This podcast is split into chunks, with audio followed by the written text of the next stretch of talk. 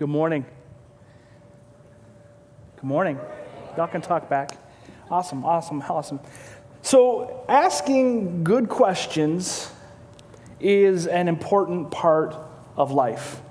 Learning to ask good questions helps everyone. It helps us learn, and it's essential, it's, it's essential if we want to live. You know, growing up, our parents all asked us questions to help us learn questions about our shapes and colors and numbers. And then as we got older, when we went to school, our teachers asked us questions. They looked a lot like tests and quizzes.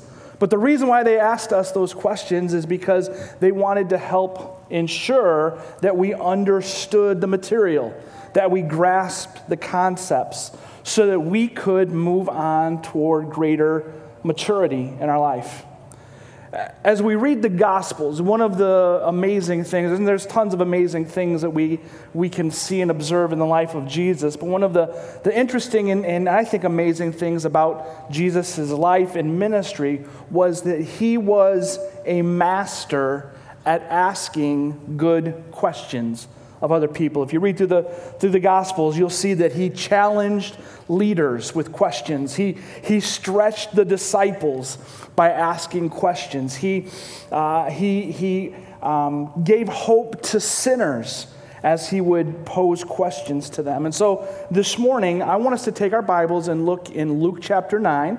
So you can take your Bibles and look in Luke chapter 9. We'll have some verses on the screen. And if you need a Bible, please stop at our welcome desk and, uh, and grab a copy of the scriptures.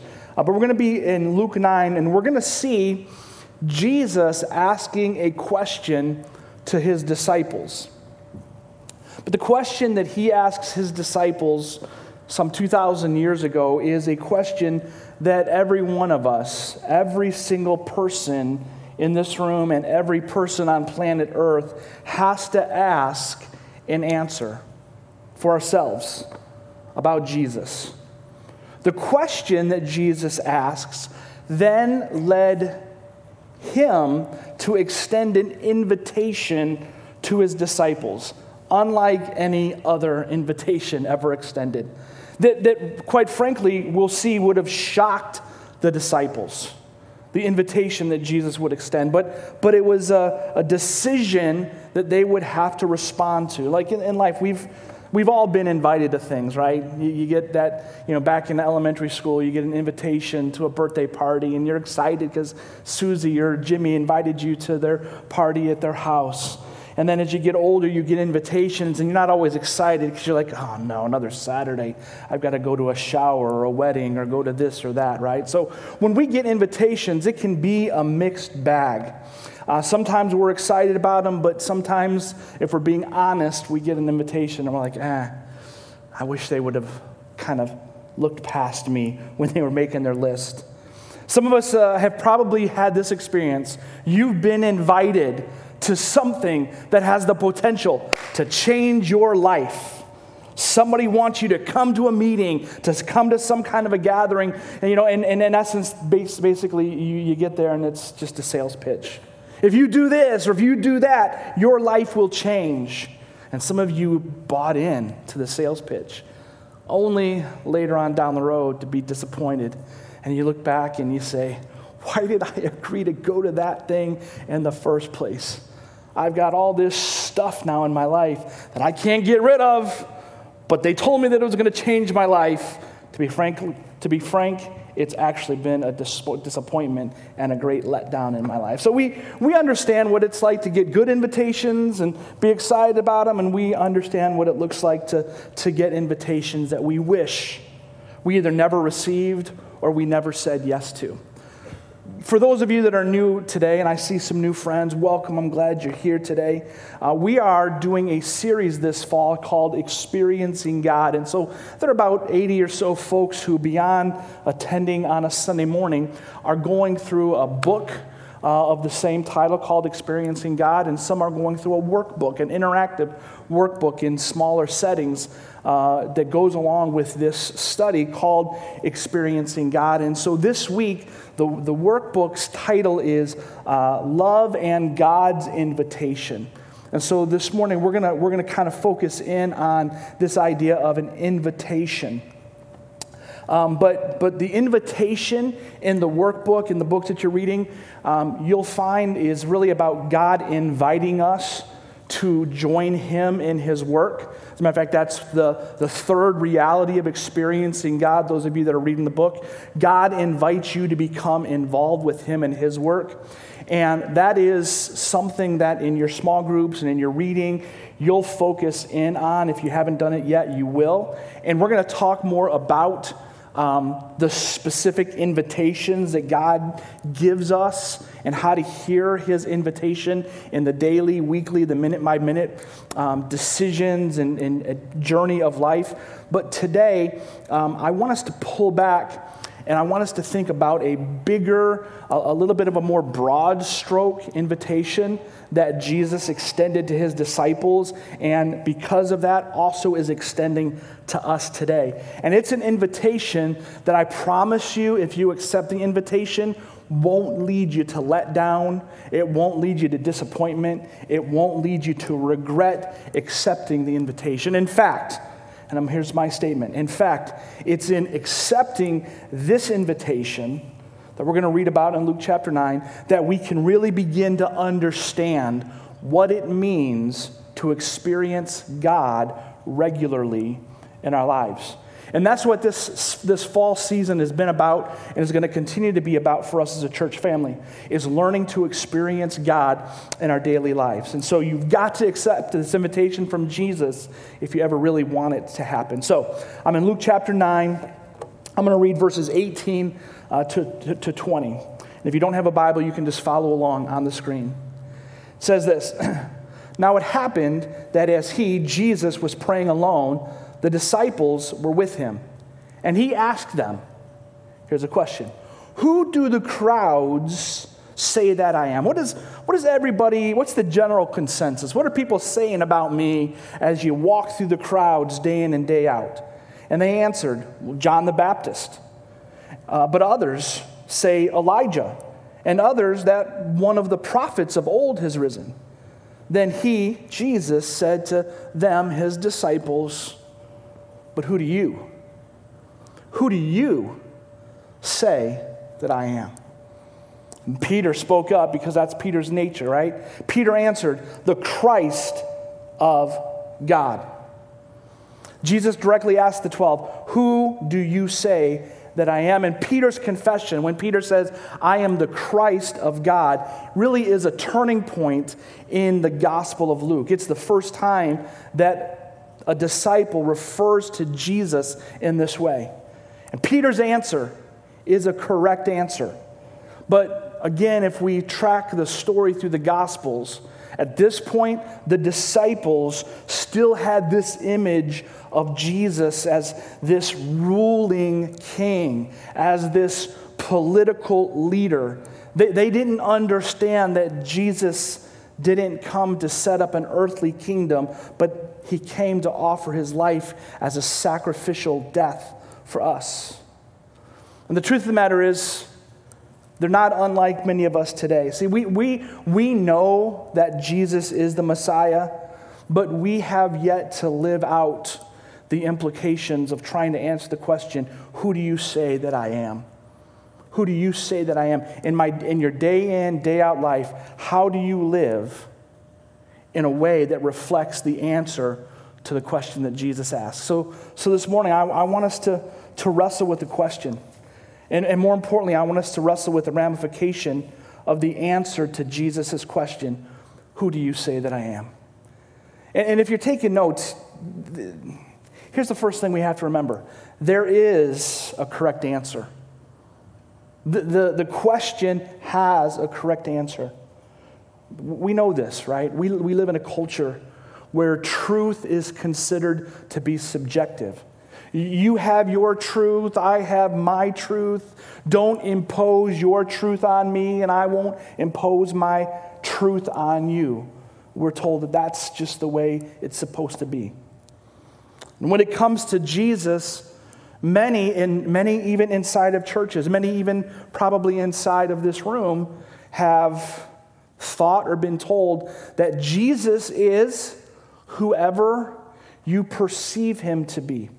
And so we have formed an opinion, we formed an idea of who Jesus is. And, and sadly, a lot of us have come up with the wrong solution, the, the wrong answer to the question, Who do you say that I am? Because for some, Jesus is simply our buddy, He's our pal, He's our homeboy, He's a good luck charm. Jesus is our prom date, He's our BFF. So, if we were to transport ourselves back to this moment and gather around in the circle with Jesus and his disciples, and it's not recorded, probably never happened, but maybe Jesus started the conversation with some icebreakers and he went around the room and he said, All right, guys, I have some questions for you. What's your favorite food? And all the guys go around the room, they tell him what I like this, I like that. Okay, hey guys, what's your favorite town? As we've been traveling the, the countryside, what's been your favorite place to stop? What's been your, your favorite town? And they, they share that. And hey, guys, let's talk about this. Let's talk about our most embarrassing moment. And the guys all go around the room and they share their most embarrassing moment. And then Jesus gets to probing a little bit deeper and, and asks, okay, I have another question for you. Who do you say that I am? Imagine if Peter's response was, well, Jesus, you're a really good guy. Or, you're a great teacher. I really do love how you teach. You just make, make complex ideas so simple and so relatable. And what if he had said, You're a wise counselor? Or maybe, Jesus, you know what? I, I think you are a great storyteller. How, how do you think Jesus would have responded to that? Would, Peter's answers have been correct? Sure, they would have been. He, he is and was all of those things but they were they would have been incomplete. See, there are, there are a lot of partial answers to the question, who do you say that I am? Right? Jesus is a lot of things, but if we don't understand ultimately that Jesus is Savior, that Jesus is Lord, that He is King, then what that reveals is that you still personally haven't wrestled to the ground who you think Jesus is. And for some of you this, in this room, that's okay. That's just a reflection of where you're at in your journey. We love people who come to Zion who are still wrestling with this question Who, who do you say Jesus is? I want people in this room regularly to be wrestling with who do I think Jesus is? Who is Jesus? Uh, that's great. And if that's where you're at on this journey, awesome. We were all there at some point in time in our life, wrestling with the idea of, of who Jesus is. And, and we can see in the life of Jesus and the 12 as we, we go through the, the, the, the, the Gospels, this ongoing realization and this ongoing deepening of understanding of who Jesus was. See, we forget sometimes as we read the Gospels, for the disciples, everything was happening in real time. Everything was happening in the moment. They were learning, they were seeing, they were observing Jesus in real time, unlike us. We, we have the totality of Scripture. We, we have time. We can look back and get a full picture of who He is. And so, again, for some, if we lack understanding, it may just be a discipleship issue, a learning issue. I haven't wrestled that to the ground. And if that's where you're at today, I'm glad you're here. Keep wrestling, keep searching, figuring out for yourself who do you believe that Jesus is.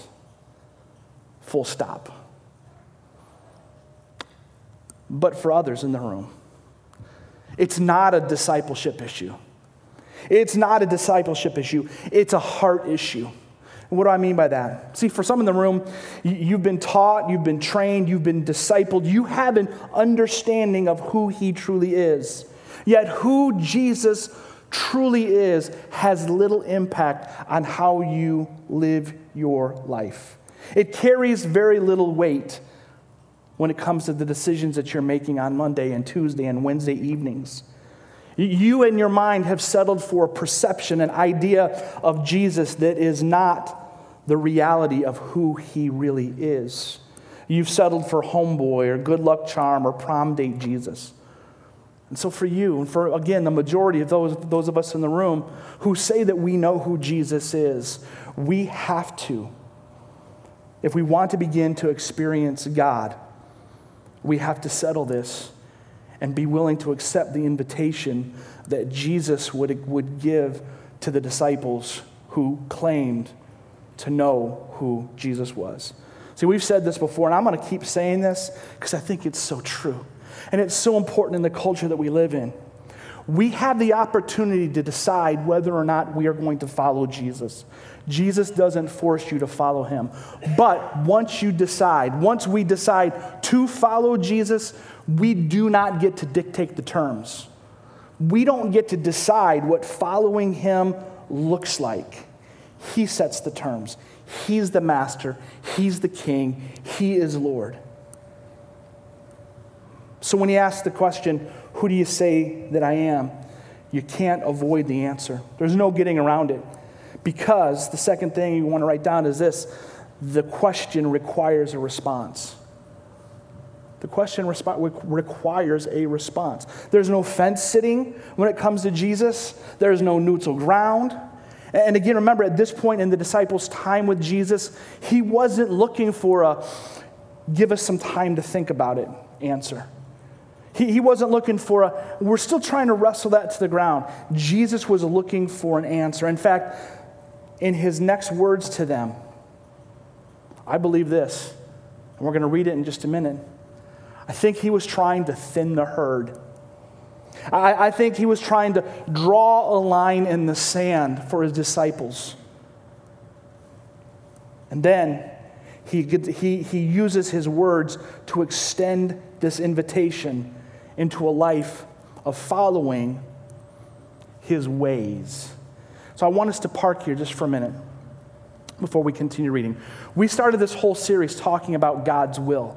And, and we, we learned that God's will is not a straight line, that we have to try to balance on this tightrope, that, that God's will is much more like a circle, and, and our goal or our, our uh, posture or our uh, mentality every day should be to want to live inside of the circle. God has a will, right? Before we talk about God's will for me, God's will for my life, we have to settle do I want God's will?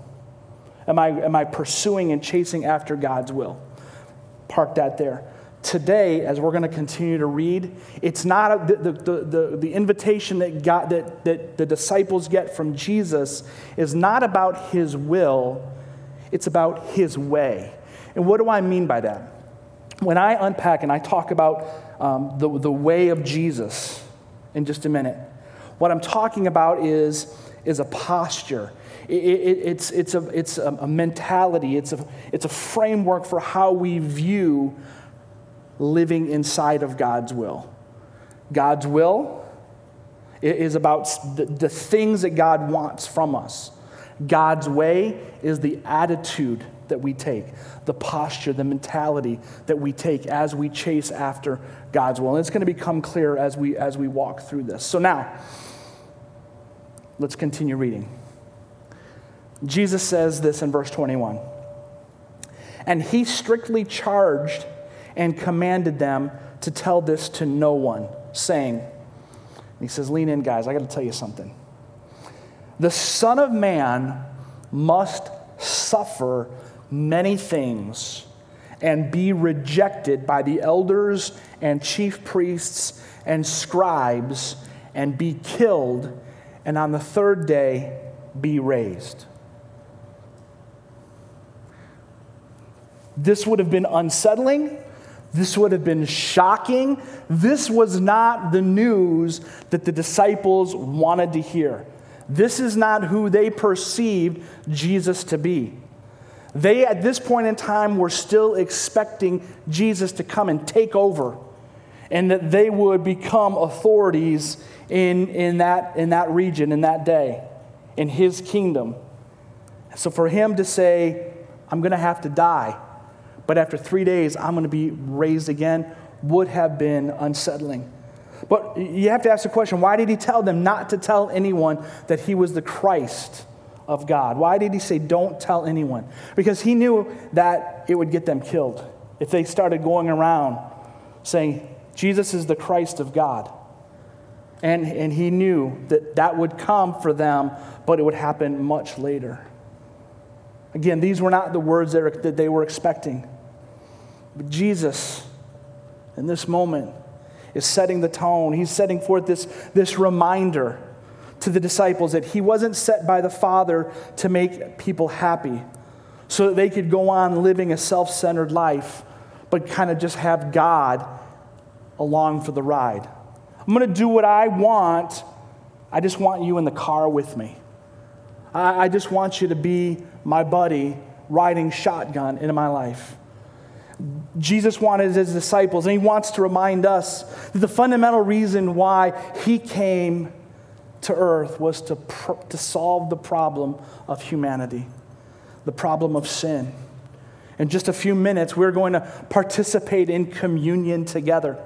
It's something that we do regularly here at Zion because Jesus told us that as his followers, we should continually, often, regularly remember his sacrifice for us because we're forgetful people. And we need to remember that the cross was and is about taking the penalty that we deserved. Because it is the only solution for our sin problem. And if you're here today and you've never wrestled that, that truth to the ground, if you, you've never settled that Jesus, as he hung on the cross, as he was, his blood was being shed, that it was being shed for you, that he was dying in your place, taking the penalty that you deserved, then I pray, I beg you to settle that in your heart and begin to respond to the truth that on the cross, he was demonstrating love for you. Greater love has no one than this, than a man lay down his life for his friends. And the cross demonstrates his love, and it demonstrates that you are a friend. He sees you as someone he loves and cares deeply about. But at this point in time, Jesus is not on the cross. He predicts his death. He says, I'm going there. And so, as Jesus begins to unpack the rest of, of this invitation, where really, as he begins to unpack this invitation, it's something that the disciples would never fully understand until they saw him actually hanging on a cross. But now let's continue and pick up in verse 23 and listen to the invitation. This was the invitation that Jesus gave to his disciples and it's the same invitation that he gives to us. And he said to all, If anyone would come after me, let him deny himself and take up his cross daily and follow me. That's quite the invitation. But that's our invitation. Take up your cross, deny yourself, and follow me. Verse 24 For whoever would save his life will lose it, but whoever loses his life for my sake will save it. For what does it profit a man if he gains the whole world and loses or forfeits himself? For whoever is ashamed of me and of my words, of him will the Son of Man be ashamed when he comes in his glory and the glory of the Father and of the holy angels. But I tell you truly, there are some standing here who will not taste death until they see the kingdom of God.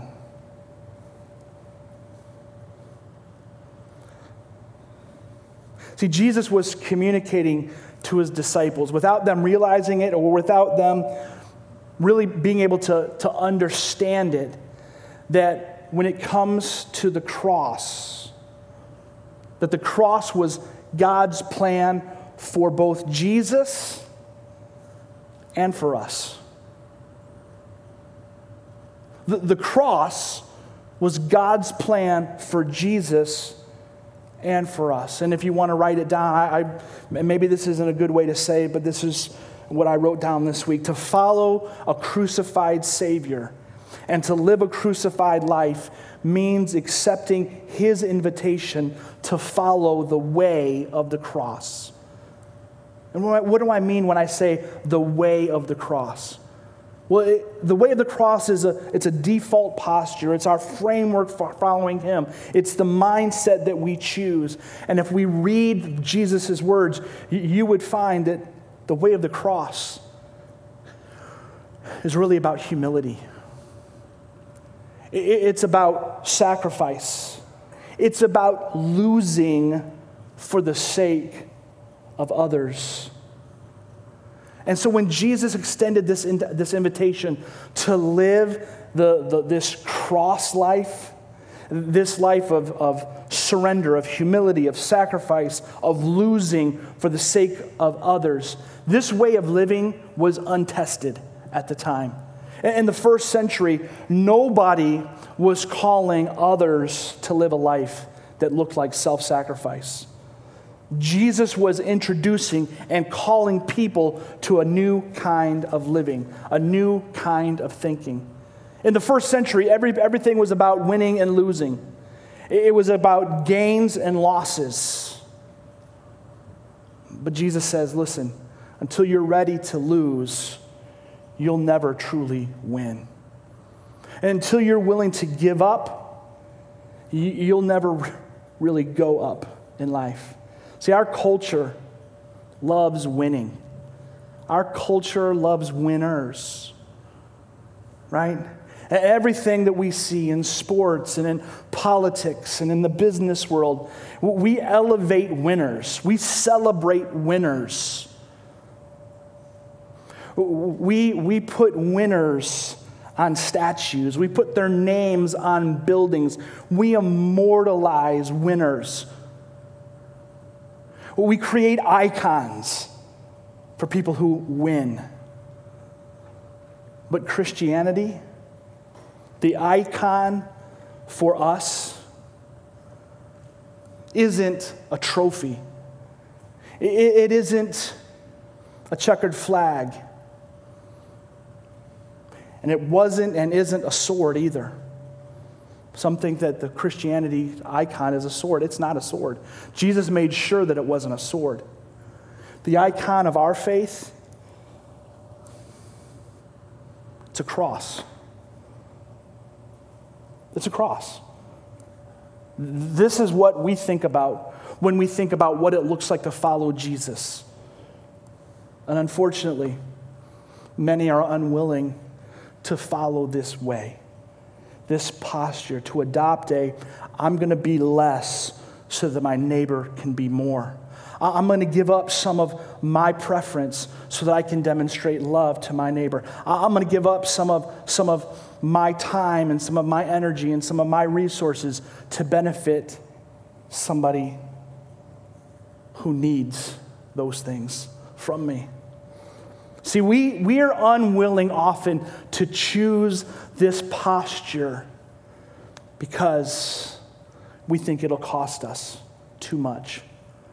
And so, what happens is the invitation that Jesus extends to all followers, you and me who would consider ourselves followers of Jesus, the invitation to deny ourselves and take up a cross and follow Him, we leave that invitation unopened on the table just ignoring it.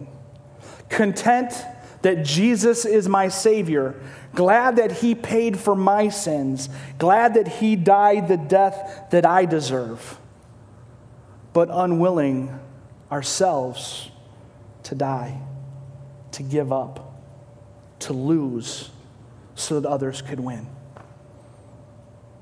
Why, why, why are we so unwilling to follow this way?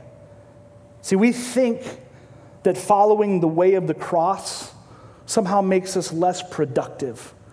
Because let's be honest, if you're going to follow the way of the cross, Jesus' way, if you accept this invitation, we think we're going to be less productive because it usually means we're going to have to adjust some of our times.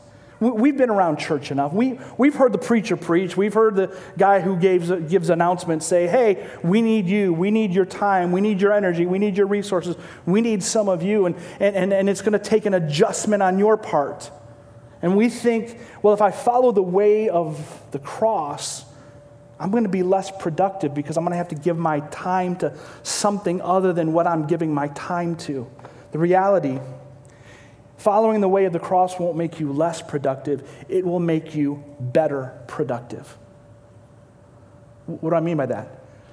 Well, see, you're accepting an invitation to invest in eternal endeavors, to make investments in things that will matter forever. And investing in things that matter forever isn't becoming less productive, it's making you better productive. It's using your life for things that will outlast your life beyond time and into eternity. But we think that following the way of the cross will make us less productive. We also tend to think that following the way of the cross means that we have to become less ambitious. Trent, this whole taking up your cross, denying yourself, following me, man, I have hopes, I have dreams, I have goals. I've got big plans in my life. And, and so to, to, to give up all of those dreams and hopes, those ambitions that I have, I just can't do it. See, the reality is, following the way of the cross won't make you less ambitious, it will make you appropriately ambitious. Appropriately ambitious. See, I, I don't believe this that God is anti ambition. And, and I want, I mean, I want you to dream. I want you to have goals. I, and I think God honors those things. Chase after them. But choosing first to open and accept Jesus' invitation means that you'll always seek his kingdom first. And your hopes and your dreams and your goals, your ambitions will be filtered through his kingdom. And, and in that, you can become more appropriately ambitious instead of being self ambitious. We think that following the way of the cross means I have to become less successful. And, again, we want to be known for our accomplishments. We want to be seen for our achievements. We want the plaques, we want the trophies, we want the accolades. But the reality is, following the way of the cross simply means that you'll adjust your definition of success. And some of us need to adjust our definition of what success in life looks like. See, following the way of the cross, the way of Jesus, accepting his invitation to, to take up the cross, I, I am convinced is better for you, and it will be better for all of the yous around you. Because taking up your cross, denying yourself, following Jesus will benefit others and not just yourself. See, I, I, believe this that the cross can be a reminder and ought to be a reminder of both the love of God for his followers and the invitation he extends to his followers. And so, for you and for me, what following in the way of the cross, this posture, this mindset, this framework for how I go about doing God's will, it's going to look different. But it has to be about choosing. Choosing to lose, choosing to forgive, choosing to sacrifice, choosing to look beyond yourself. And here's the thing nobody wants to do those things naturally. Nobody wants to do, do, do you want to do any of those things on your own? Like, just given your human nature, do you want to forgive? Do you want to lose? Do you want to sacrifice? Do you want to look beyond yourself? The answer is, if you're being honest, is no. We are bent toward selfishness, it's, it's our humanity. So, here's what I want you to learn today. If we get to the point in our life, and I pray all of us get to this point, where we choose the way of the cross, we accept Jesus' invitation to deny ourselves, to take up the cross, follow him, you're going to need something outside of yourself in order to carry that out. You're going to need supernatural help. The help of the Spirit of God that lives inside of you that lives inside of us who are following Jesus, so that in any given moment of day or week, in any situation, if when faced with a decision, you're able to choose losing, deferring to somebody else, choose patience, choose forgiveness, choose sacrifice, you should be able to see That's not me. That's God at work in me. And when, when, you, when you're able to identify that, you know what you're actually saying? I'm experiencing God. In that moment, you are experiencing God because you're doing something that you wouldn't do on your own. See, the way of the cross, adopting and living with this posture, is the pathway to experience God. Because it means you're living in a way that you don't want to live, that you wouldn't choose on your own to live. And so when you live that way, you stop and say, Thank you. Thank you, God, for helping me to do what I don't want to do. See, we're invited every day to follow the way of the cross. Unfortunately, there are too many days that I decline the invitation. There, there are too many days that I leave that invitation unopened because I want my way. I want what I want. I want to choose selfishness. I, I want to choose comfort. I, I want to choose easy for me. But I know that's not true for you. You want to accept the invitation and begin to live the way of the cross. So, how do we do it? Again, real quickly, as we get ready to, to take communion, it takes three things. If you want to accept the invitation and live the way of the cross, it starts with deny living a self centered life. Jesus says, let him deny himself. Again, that's counterculture. A culture that screams, you do, you do you. You deserve this. Go ahead and live for yourself. The invitation that Jesus extends to us is counter to that. And at some point, if you claim to believe that Jesus is who he says he is, you're going to start moving away from selfish, self centered living. I, I, said move away from, not complete, completely like eliminate, because we, we, we all will struggle at times, right? But, but there's going to have to be progress in your life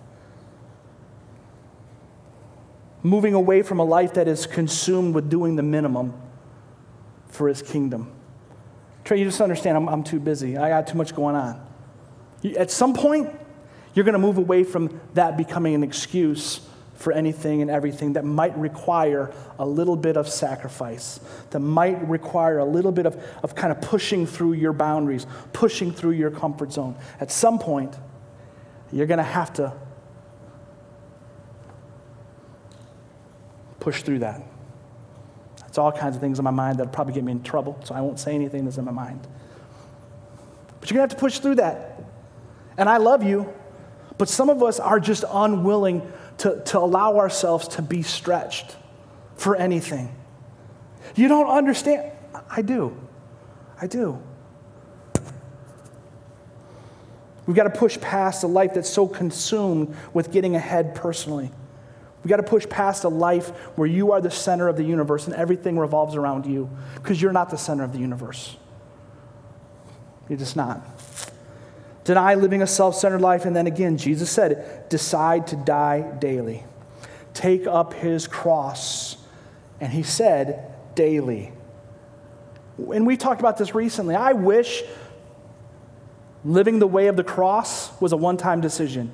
I wish we could all come to the altar and say, Jesus, from this point on in my life, I want to live this way. And we say amen, and it's sealed and it's done, and we never struggle with selfishness and self centeredness and, and, and wanting things our way ever again. But that's not how it works that would not be a life of faith. That, not, that would not be a life of dependence. That would not be a life where we have to daily check in with God. We have to sometimes hourly check ourselves, check our motives, look inside of what's driving us so that we can defeat self and allow Christ to rule and reign in our life. We have to do this daily. And then the third thing is we've got to develop a posture this posture of submission. Jesus said, Follow me, follow me, follow me. And we've all got to get to the place where we say, I will do what he wants, when he wants, where he wants. I want his will, and I'm going to follow his way. It's a mentality, it's a posture. And why are we going to choose to do this? Because we are convinced. The answer to the question, Who do you say that I am? We say and we believe that He is the sinless Son of God, that He is the King of kings, and that He is the Lord of lords that he is majestic in power, that he is holy in character, and that he is worthy of all that I am and of all that I have. And because I believe that, I'm going to choose to live out the implications that he is the Christ of God. That's a choice many in this room need to make and settle in our hearts as we continue moving forward and experiencing God. I'm going to ask the worship team to come. And we're going to do communion a little bit differently today. So just, just stay with me, dial in. First of all, if you're here today and you're not yet following Jesus, you haven't made the declaration, I believe that Jesus is who he says he is, that he died on the cross, he was buried and rose again for me, and I'm going to put my faith in him, then, then, then I invite you to do that, to make the decision to start following Jesus today. And if you're not sure what that looks like when we have this, this time of response, come and tap me on the shoulder and say, Hey, I want to make that decision. I want to follow Jesus, but I have questions or I need you to, to help me kind of get started. And we'll help you get started with following Jesus. But for those who have made the decision to follow Jesus, I want us to think about communion a little bit differently today. I said that the, the cross, the icon of our faith, when we think about the cross, I think it's okay for the cross to be a reminder, first and foremost, above and beyond everything else, it's a reminder of Christ's death, his payment for our sin. Full stop. That's what the cross is about. But I think when you think and consider Jesus' invitation that we read and, and unpacked a little bit this morning, when we think about the cross, it can and ought to be a reminder of the invitation to take up our cross. And so today, here's my, here's my challenge to you. We're going to take communion on our own. And you are free, if you're a follower of Jesus, to come and take the cup and you can sit with a, with a neighbor, with a spouse, with a friend, and you can sit and take communion together or stand and take communion together. Take the, the bread and, and take a minute to say thank you, Jesus, for your body, and then take the, the juice, and it's just grape juice, bad grape juice at that, and, and think about Christ's blood and, and say thank you for, for the blood, and you can take that and, and do that in a very personal way, and, and you're right to do that. But I want you to take another step today. I want you to consider whether or not you've ever made the decision to live the way of the cross to, to just say, you know what, with your help, I want to take up my cross. I, I want to die daily. I want to follow you, Jesus, to live in a way that reflects how you lived your life. A, life of losing, as it were, for the sake of others' gain. A life of humility, a life of sacrifice, a life of giving. And here's the last challenge I challenge you this just because you can take communion today doesn't mean you should. And to me, be honest enough in your walk with God. If you're not able to take that next step and say, as a follower of Jesus, I want to take up my cross, I'm going to take up my cross, don't take communion today. Not because you can't, you absolutely can, but because there's still something that you're wrestling with a posture. And so maybe today it's, it's that moment where you kind of cross that line. Like, I believed the gospel before, but I've never chosen to live out the implications of a cross centered, take up my cross daily kind of life. And maybe today you come and before you take your communion, you come and kneel and pray and say, God, I want that kind of life. I want to live that way.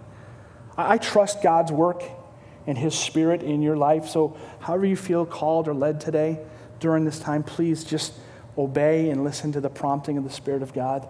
But let's let, let His Spirit minister to us in these next few moments. Let me pray. Father, we love you and we thank you for this day. We thank you for the invitation that you, you give to us to take up our cross, to deny ourselves, and to follow you. And it's, a, it's an invitation that we've got to decide on. If we're ever going to experience you, we have to decide to live the way of the cross. We've got to have this posture in our life. And so I pray that we would all adopt that posture. And God, as we remember your sacrifice for our sins, may it lead us not just to be grateful for what you did, but may it lead us to, to reflect that in our lives and how we choose to follow you. We love you, Christ. Minister to us now in these moments. We pray in Jesus' name. Amen. Let's all stand.